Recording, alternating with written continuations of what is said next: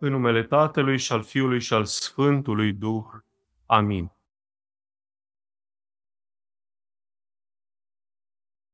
Și și-a pus mâinile pe ea și ea îndată s-a îndreptat și îl slăvea pe Dumnezeu. Cu darul cerului suntem la vreo doi pași înainte de Crăciun, pe care îl așteptăm cu multă emoție cu toții, indiferent de vârstă.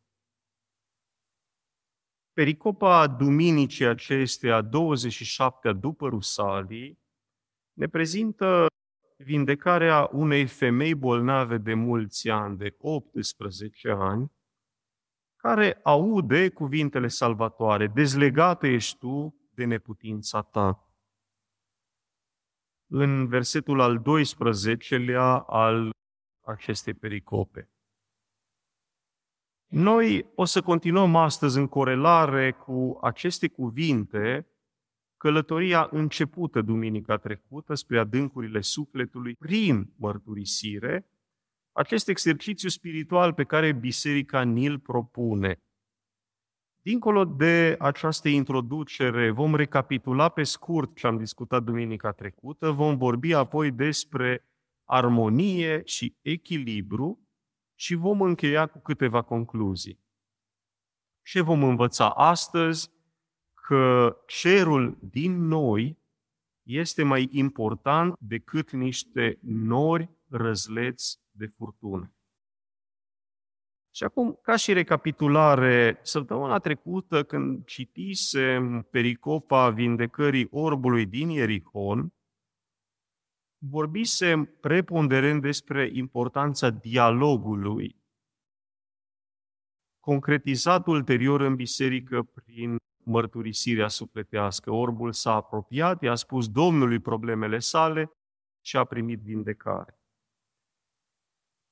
Și spusesem atunci în interpretarea Sfântului Ierarh Nectarie Taumaturgul că aceasta este o poruncă dumnezeiască a mărturisirii sufletului și dădusem niște exemple complementare din Noul și Vechiul Testament.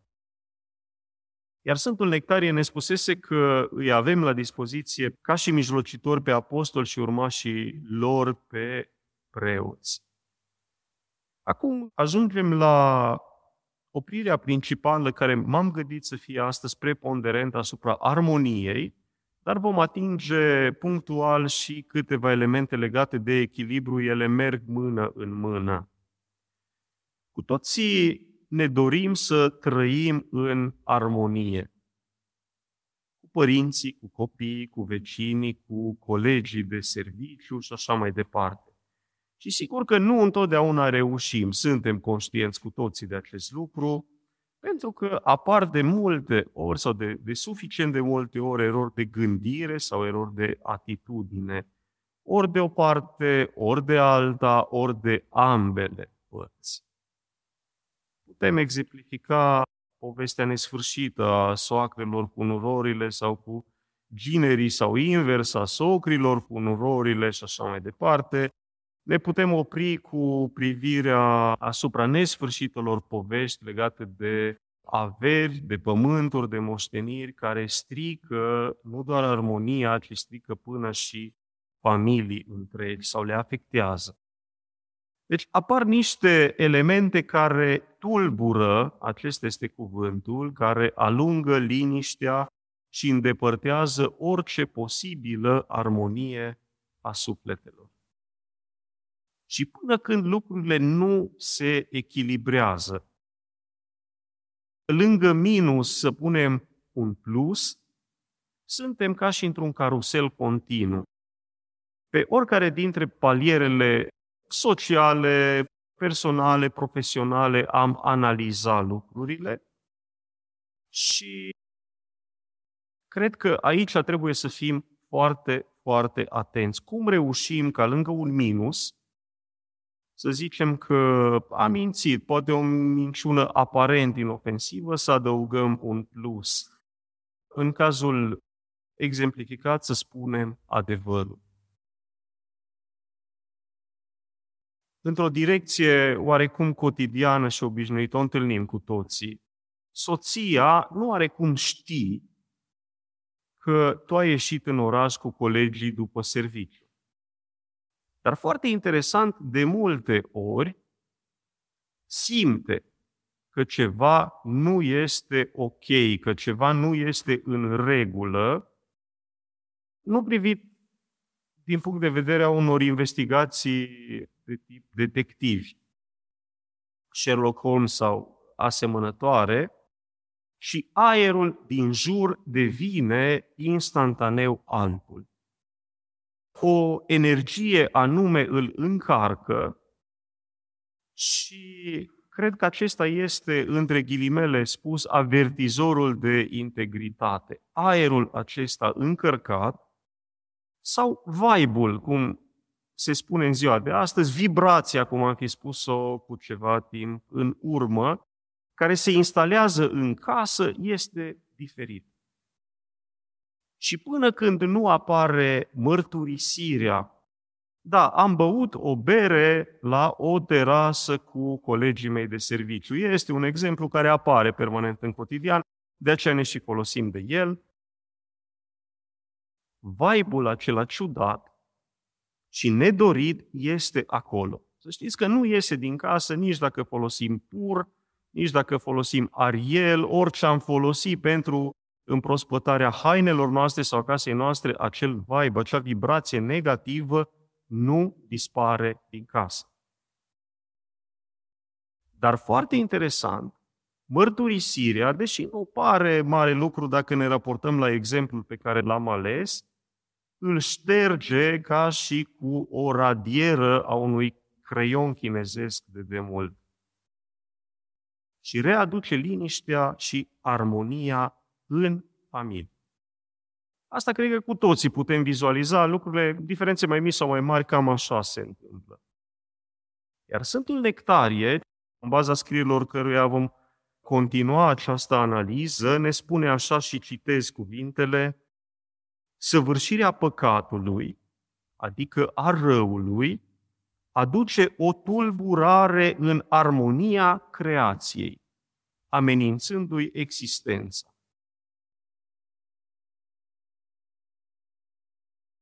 Din nou, observație.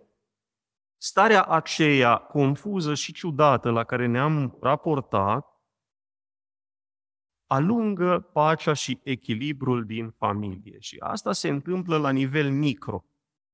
Ceea ce ne spune Sfântul Nectarie în cuvintele citate este că la fel se întâmplă și la nivel macro, la nivelul întregii lumi, la nivelul întregii societăți. Și acum, dacă privești lumea ca și un accident cosmic, sau dacă privești lumea ca și o, o sumă veșnic variabilă de indivizi necunoscuți, te poți gândi că ești liber să faci ce vrei, să te comporți cum vrei, să zici ce vrei. Dar, dacă privești lumea ca și creație a lui Dumnezeu, a Dumnezeului celui bun, o privești ca și pe o imensă familie, o privești ca și pe o casă zidită de el, de mâinile lui, știi sau dacă nu știi, măcar intuiești că doar bine te poți comporta în ea. Orice nedreptate, orice tulburare, orice supărare pe care o producem cuiva, chiar dacă este un necunoscut, reprezintă un afront la adresa stăpânului casă. Pentru că nu te-ai comportat cum trebuie în casa lui. Fie că ești copil, fie că ești un musafir, când intri în casa cuiva, știi că trebuie să te comporți civilizat, educat, nu te poți sui cu picioarele pe masă. Iar Sfântul Nectarie, pentru a accentua această idee pe care cred că începeți deja să o intuiți sau să o înțelegeți, ne spune așa, citesc din nou cuvintele lui, principiul că orice păcat este înfăptuit direct împotriva lui Dumnezeu, era recunoscut și de iudei și de neamuri. Și ne argumentează Sfântul Nectarie folosindu-se de cuvintele lui David din acel celebru psalm 50, versetul al șaselea. Ție unuia am greșit și rău înaintea ta am făcut. David, care greșise profund atunci, nu-i greșise doar lui Urie, căruia îi luase femeia și îl trimisese către moarte în luptă, și greșise și înaintea lui Dumnezeu, pentru că în casa lui Dumnezeu făcuse acest păcat. Actualizat, privit altfel. Atunci când ne certăm în familii pentru, cum spuneam, pământuri, pentru averi, pentru cine știe câte și mai câte motive pe care le găsim sau uneori chiar reușim să le inventăm, nu doar familiei greșim, sau nu doar celor din jurul nostru, sau nu doar străinilor le greșim, ci greșim și lui Dumnezeu, după cuvintele Sfântului Nectarie, pentru că tulburăm și stricăm armonia existenței, armonia lumii întregi. Nu suntem niște lacuri de apă limpede în care soarele să se poată oglindi.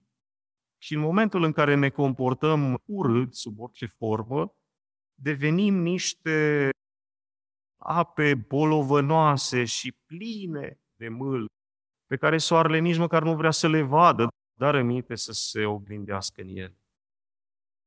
Și atunci, pentru a repara ceea ce facem, simțim nevoia să reparăm, indiferent că ne-o zice cineva sau nu, conștiința noastră, acel martor zidit în noi de la creație, ne spune acest lucru, trebuie să procedem în felul următor, tot exemplificat. Mamă, am vrut mult mai mult decât se cuvenea din partea mea de avere. Iartă-mă. Și, Doamne, mi-am nedreptățit sau am dorit să-mi nedreptățesc frații, iartă-mă și Tu. Doar așa starea aceea rea, egoistă și profund negativă se șterge cu totul când lucrăm pe ambele planuri ale existenței. Și pe cel văzut, în planul micro al familiei, dar și în planul nevăzut, macro al lumii întregi privite ca și creație, ca și casă a lui Dumnezeu. Să știți că îl aduc în ajutorul Sfântului Nectarie, pe un părinte care l-a iubit foarte mult, sfânt la rândul lui, pe Sfântul Porfirie Capsocalivitul, contemporan sau aproape contemporan cu noi, care ne spune așa că nici măcar gânduri negative să nu, între ghilimele, cultivăm în casele noastre și în sufletele noastre, pentru că ele cresc, în momentul în care le ținem acolo și le încălzim, le hrănim, ele cresc și nu știm sau nu putem ști ce se întâmplă ulterior dacă nu ne îngrijim de eliminarea lor rapidă. Dar rămite dacă vorbim de fapte rele. Asta spune Sfântul. Ajuns aici, la capătul acestui drum destul de anevoios, poate mă veți întreba, de unde știți, părinte, că ni se iartă păcatele atunci când le mărturisim. Ne răspunde din nou Sfântul Nectarie Taumaturgul și să citez cuvintele, Dumnezeu prin profetul Isaia poruncește zicând, spune tu mai întâi păcatele tale ca să te îndreptățești, fiindcă eu sunt cel ce șterge păcatele tale. Isaia 43, versetele 25 26. Domnul promitea asta încă din timpul Vechiului Testament. Vine în completare acest citat din Isaia, în completarea celor două folosite duminica trecută. Cu atât mai mult Domnul le va șterge Noul Testament, care este mai plin de iubire, mai plin de apropiere între oameni și Domnul. Și acum câteva concluzii. Prima concluzie, să știți că va fi una inedită pentru noi, pentru că voi cita definiția pe care Sfântul Nectarie Taumaturgul o dă mărturisirii. Și ne spune așa Sfântul, mărturisirea este recunoașterea voluntară și sinceră a faptelor păcătoase, fără teamă sau rușine sau sfială. Dar cu o sândire de sine și cu zdropire de inimă, înaintea persoanei rânduite de biserică pentru dezlegarea păcatelor. Atunci când avem lucruri care ne apasă sufletele și întotdeauna cu toții avem, trebuie să le spunem repede, fără să ne fie rușine, să le aruncăm așa ca și pe gârlă, cum aruncăm ceva din grădină ce nu ne mai trebuie, dăm drumul în jos între ghilimele pe gârlă, așa trebuie să o facem, fără niciun fel de ezitare și să ne scăpăm, să ne debarasăm de el. Nu să le cultivă, să le privim ca pe niște buruie.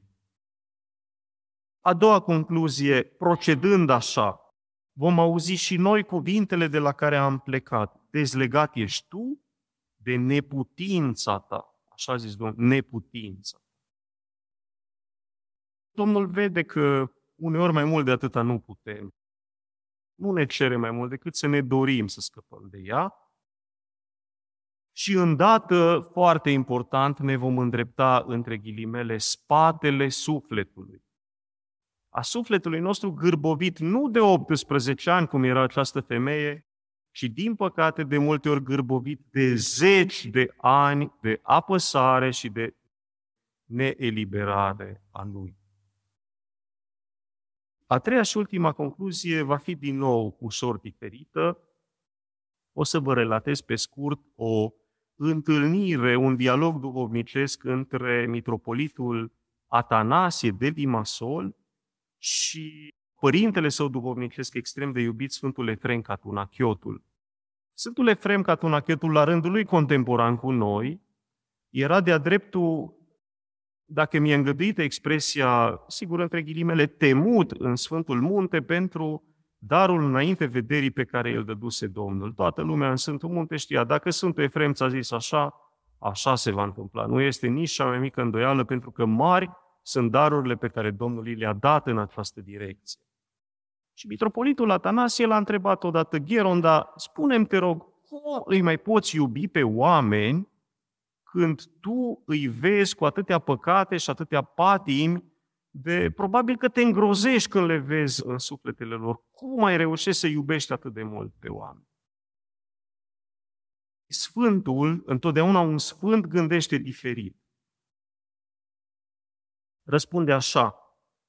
Pentru că păcatele, oricare ar fi ele, oricât ar fi ele de mici, de mari sau foarte mari, nu sunt altceva decât niște pete nenaturale, niște pete nedorite pe sufletele oamenilor care doar umbresc, așa spunea Sfântul, asemenea unor nori de furtună cerul minunat creat de Domnul în fiecare fiu sau fică a lui. Amin.